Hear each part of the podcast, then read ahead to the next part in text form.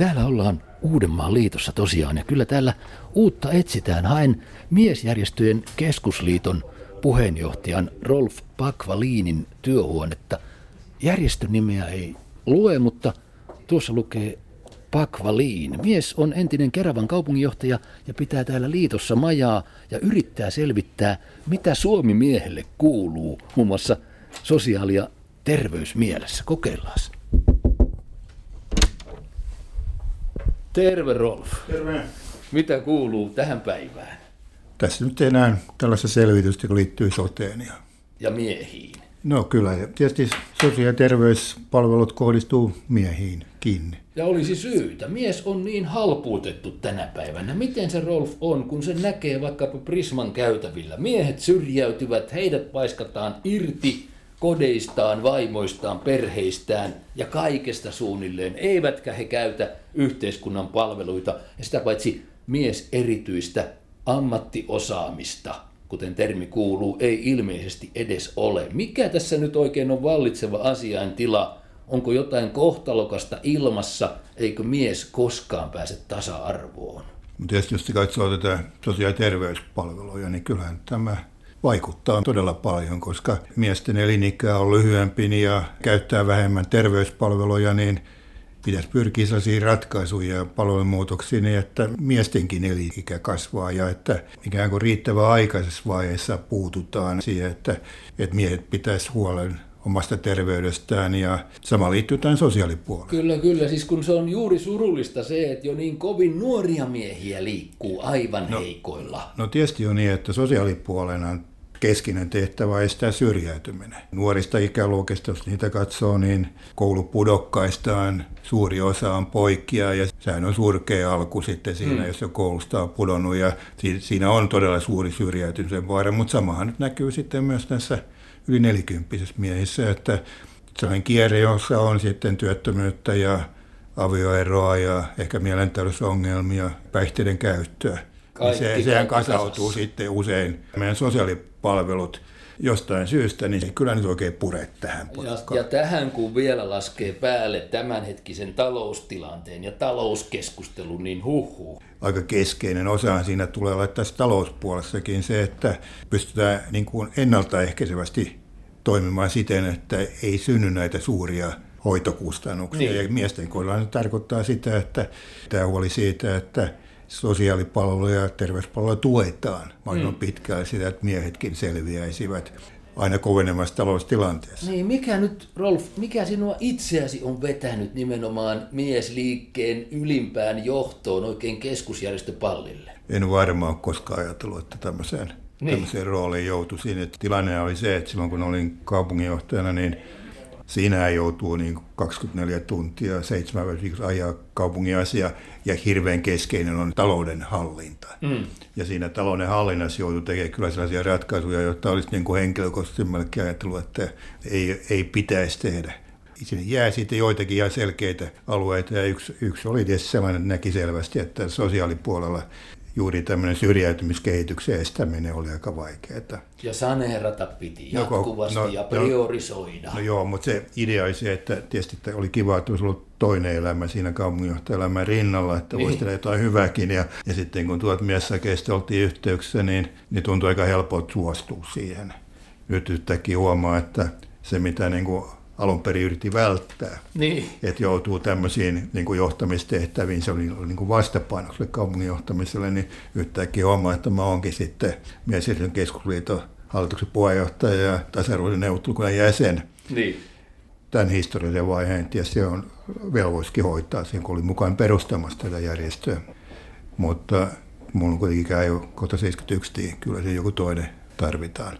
Mutta kyllä siinä oma etunsa, että on joku kokenut niin, ihminen niin. hoitamassa tätä Ja myös hallinnollista ja taloudellista kokemusta. Ja nyt pitäisi satsata ja tehdä hyvää miesliikkeessä. Niin, tietenkin. Ja sitten tässä tasa-arvokuviossa niin hirveän vaikea on niin lähteä sellaista ajattelusta, että, että kun ajetaan miesten tasa-arvoa, että se olisi jotenkin hyvä, että naisilla olisi jotenkin huonompi. Että kyllä niin, tässä niin. tasa-arvo pitää olla niin moraalisti, kyllähän me ollaan nyt tietysti myös sitä mieltä, että että ei se ole hyväksyttävää, että naisia kohdellaan epätasa-arvoisesti. Tasapaino aivan. pitää olla. Ja tietysti me toivotaan, että naisjärjestöt ajattelivat samalla tavalla. Niin, niin. Sielläkin on tapahtumassa tämä muutos tähän ikään kuin kokonaisvastuun ottamiseen tasa On, on, mutta ei vaan olisi Rolf Pakvaliin niin, että koko tasa-arvokeskustelu, mies-naiskeskustelu ainakin on hyvien aikojen puuhastelua ja nyt kun on heikompaa, niin ollaan hiljaa. No on tietysti niin, että useimmat näistä hän edellyttäisi jotain julkiseltakin puolelle toimenpiteitä. Niin. Ja se yleensä tarkoittaa sitä, että siinä ei riitä joku julkilausuma tai laki, uusi lainsäädäntöpätkä, jossa niin kuin tuomitaan jotakin, niin. vaan silloin pitäisi olla jotakin, jolla tuetaan sitä kehitystä. Jos katsoo naisten puolelta, niin on varmaan tämä, kuinka monta senttiä euroa Niin, niin niin eihän sitä tällaisessa taloustilanteessa pysty millään ratkaisemaan. Ja silloin kun se on ollut tämmöinen iso keskustelu, eikä sille voi tehdä mitään, että tähän pysähtyykö seinään nyt, tämä homma. Nyt se on seis. Mutta jos sitä katsoo niin miesten näkökulmasta, niin tärkeintä nämä palvelujen vaikutukset. Niin. Eikä se, että ne tuotetaan niin oikeaoppisesti. Ja, Aivan, ja se yksi vaikutus on juuri se, että syrjäytyminen vähenee ja elinikä pitenee tai yhteiskuntaryhmien väiset sairastavuudet ja eliniät ne erot pienenee. Aivan. Niin kyllä se yksi ero on tietysti kyllä miesten ja naisten välinen. Keskustelu on vaimentunut, se on iso totuus. Siis teiltähän jo Miesten tasa-arvo ry otti ja lähti keskusliitosta äskettäin. Ilmeisesti pitivät Rolf tätä vallitsevaa linjaa pehmeänä, jotenkin naisia mielistelevänä, pro-feministisenä, eivätkä itsenäisesti miestä puolustavana. Ja no, nyt tahtovat haastaa tämän tasa-arvoelitin. Mistä on kysymys? No tietysti on niin, että tässä perinteisessä sanotaan nyt feminismivaltaisessa tasa-arvokeskustelussa niin. ja sitten myös lainsäädännössä, niin siinä on isoja, isoja puutteita. Ja kun miehet joutuu sellaiseen tilanteeseen, jossa selvästi näkevät, että heitä sorretaan, jos käytetään niin. tämmöistä sanaa, niin haluaa nopeasti muuttaa näitä säännöksiä. Kyllä, kyllä. Se vaatii oman aikansa ja kyllä se niin kuin tällekin puolelle, missä me itse nyt on edustan tätä vähän rauhallisempaa osaa. Niin kyllä, niin, niin, jota kyllä on niin, että koko liittolla on tärkeää, että on myös näitä aktiivisempia ja militaristisempiakin osia. Tai ainakin militantimpia porukkoja. No, militantimpia porukkaa siis siten, että samalla tavalla kuin naiset, mutta kyllä miehetkin kokee päivittäiselämässä ja varsinkin näissä erilaisissa kriisitilanteissa, että heitä kohdellaan väärin. Mm. Ja olisi kummallista, että ne saisi niin kuin osoittaa mieltään ja suuttua siitä ja, ja vaatia nopeita muutoksia. Kyllä, kyllä. Mutta tietysti sitten, kun joudutaan niitä toteuttaa, niin ne pitää tehdä sitten tässä yhteiskunnassa niin tietyssä järjestyksessä ja se vie oman aikansa. Ja, Aivan. ja kyllä se odottava aika on pitkä. Aina se on niin, mutta no. onhan tässä pelissä kenttä aika sekaisin muutenkin vai mitä, kun Naisasialiitto Unionissa on keskusteltu miesten mukaanottamisesta naistoimintaan ja riitahan siitä tuli jopa ulos marssi. No tietysti näillä on omat perinteensä ja nämä naisjärjestöt on isoja, niillä on omaisuutta tämän tyyppistä ja silloin miesliiket, jotka on nyt uusia, jolla ei ole samaa niin kuin, taloudellista ja muuta pohjaa, niin niiden niin kuin mukaan, mukaan ottaminen voi olla heille niin kuin vaikeaa. Kyllä, Mutta kyllä, he, mut kyllä olisi helpompaa, jos oltaisiin ikään kuin samalla puolella. Mutta tässä tapahtuu niin hitaasti. Siis niin. Siis kyllä täytyy sanoa, että jos nyt tuota feminismiä katsoo historiana, niin onhan näillä upeat saavutukset, lähtee niin. 1900-luvun alusta, mutta kyllähän tämä, ja, ja sama kehitys on vasta käynnistymässä kehitysmaissa ja tuolla. Mm. Suomessa se aika on nyt jo ihan toinen. Niin. Et enemmänkin on nyt kysymys siitä, että miten siis se kulttuuriajan ajattelutapa muuttuu, ja se kyllä käy aika hitaasti. Selvästi näkee, että kyllä tämä miehin koostuva epätasa-arvo on kyllä hyvin jo tiedostettu ja hyväksytty nyt ainakin jo keskustelun aiheeksi niin. tuolla myös tuon nais, naisliikkeiden puolella. Kyllä, kyllä. No, mitä juuri nyt Rolf Bakvalin pitää tehdä ja miten pitää ajatella, jotta jonkinlainen tasa-arvoviisaus tulisi vallitsevaksi tässä suomalaisessa keskusteluilmastossa? On lähettävä siitä ajatuksesta, että mitä tehdään, niin se vaikuttavuus nousee keskeiseksi. Mm. Kasvatuksella ja kaikilla sosiaali- ja terveyspalveluilla, mutta myös kaikilla tämmöisellä informaatiolla, joka annetaan, niin tavoitteena pitää olla, että se vaikuttaa siihen – sekä miesten ja naisten elämä, niin kuin erot, joita ei ole perusteltuja, niin ne häipyy. häipyy. Josta voi sanoa näin, että naisten puolta varmaan niin tämä urakehitys yrityksessä ja ehkä julkisessa hallinnossakin, niin pitäisi olla suunnilleen samanlainen ja Mutta jos katsoo miesten puolelta, niin kyllähän pitää olla niin, että miehet käyttäisivät sosiaali- ja terveyspalveluja ja saman tapaan kuin naiset ja elinikä pitenisi. Pärjäisivät kaikin puolin. Ja sitten tulee tietysti tämä, että koulupuolella, että kyllähän tämä suuri kysymys on se, että, että jos meillä on tämmöinen upea kouluslais, joka meillä on PISA-tutkimuksen osattu, niin se ei pysty niin kuin, toimimaan siten, että pojat ja tytöt oppisivat samalla tavalla, mm. niin kuin yhtä hyvin. Kyllähän niitä opetetaan samalla tavalla poikia ja tyttöjä, mutta pojat oppii huonommin.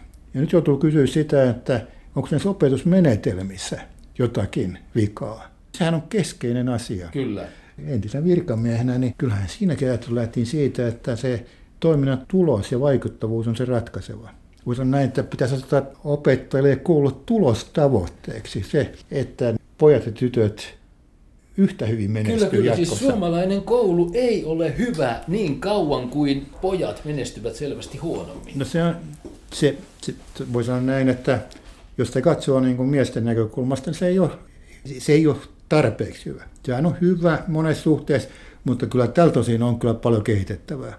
Ja se joutuu pohtimaan sitä, että ja usein niin kuin liian helpostikin sanotaan se, että kun opettajista suuri osa on naisia mm. ja vähemmän on miehiä, niin, niin kyllä sillä on, sillä on varmaan merkitystä.